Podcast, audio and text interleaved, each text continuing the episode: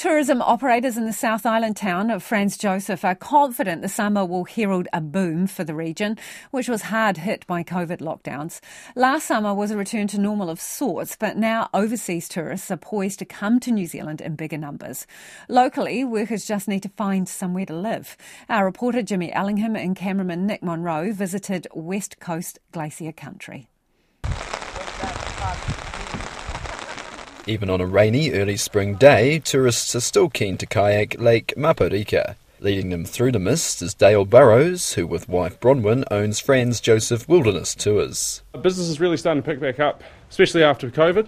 Um, it was great to have last summer and having the internationals arrive, and we really sort of felt the impact of that on the business. Um, things are a little bit slower this winter compared to pre COVID, um, but things are looking really good and really strong for moving forward into next season. The business is expanding, having added quad biking to its boat trips and kayaking, and Mr. Burrows says it used the slow years well.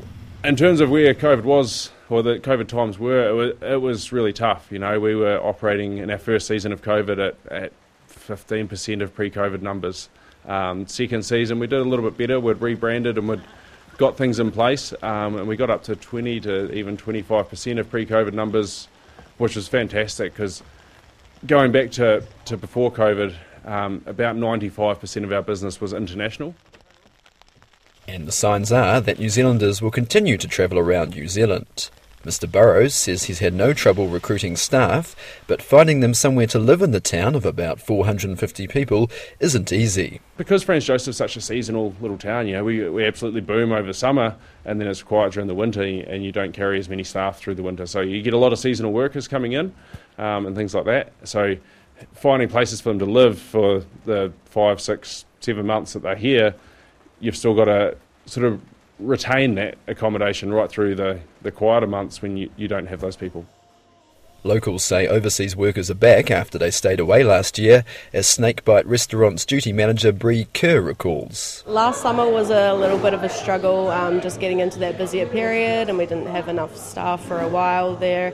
Um, overall, New Zealand was struggling with the staffing anyway, but um, we're slowly getting more people in. Um, Franz is like a really nice place to live, so that brings people here. Um, now we're just struggling with like staff housing and all that, but we're slowly getting more staff.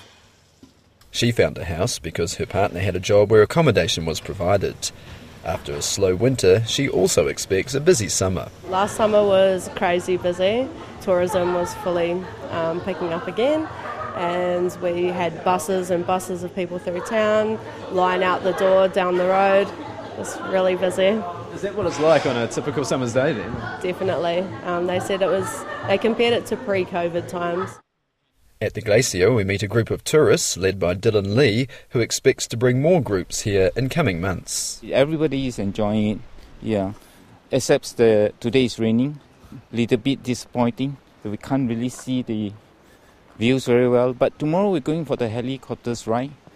Hopes the weather goes well. Ross Williams from New Zealand Journeys is their driver and guide, and he's been busy. Over the last few months, very busy. Yes, it's not normal for us to be so busy, but uh, it's been a lot busier than what we'd expect, uh, particularly for the smaller groups since COVID. Uh, people have sort of over in uh, Asia been freed up and they want to get out and they want to come to New Zealand because they've heard New Zealand's a great place to be.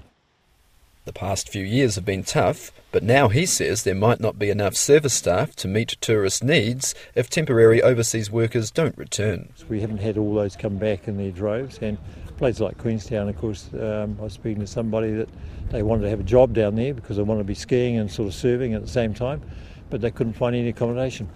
So accommodation is a big problem. Looking at the forward bookings for Glacier Country helicopters, Chief Executive and pilot Poppy Gordon is confident of a busy peak season. So this time last year, you know, they opened the borders and we started rolling into things in in August, and it was, you know, it was all crystal ball gazing. What's what's the new COVID? How do you prepare for that? And luckily, we had a great season. But yeah, no, I just compared. We just did all compared August to the one last year, and yeah, we haven't doubled, but we've tripled it. The business does scenic flights around Franz Josef, Fox, and Tasman glaciers, and this summer will have 10 staff and 4 helicopters. There are plans too for a new hangar. We were down to sort of two and a half. Uh, we're really lucky because we're a family owned and operated company. Me and my husband, we both fly. And then uh, we've got, we back then we had Megan in the office and yeah, it was, it was definitely tough times for sure, and hopefully we don't have any natural disasters or uh, any, you know, anything like COVID ever again. That was uh, it was really hard, very hard for the community. The pandemic came on the back of flooding in 2019, so this year, for the first time in five years, Mrs. Gordon and her tourism sector colleagues can look forward to normality.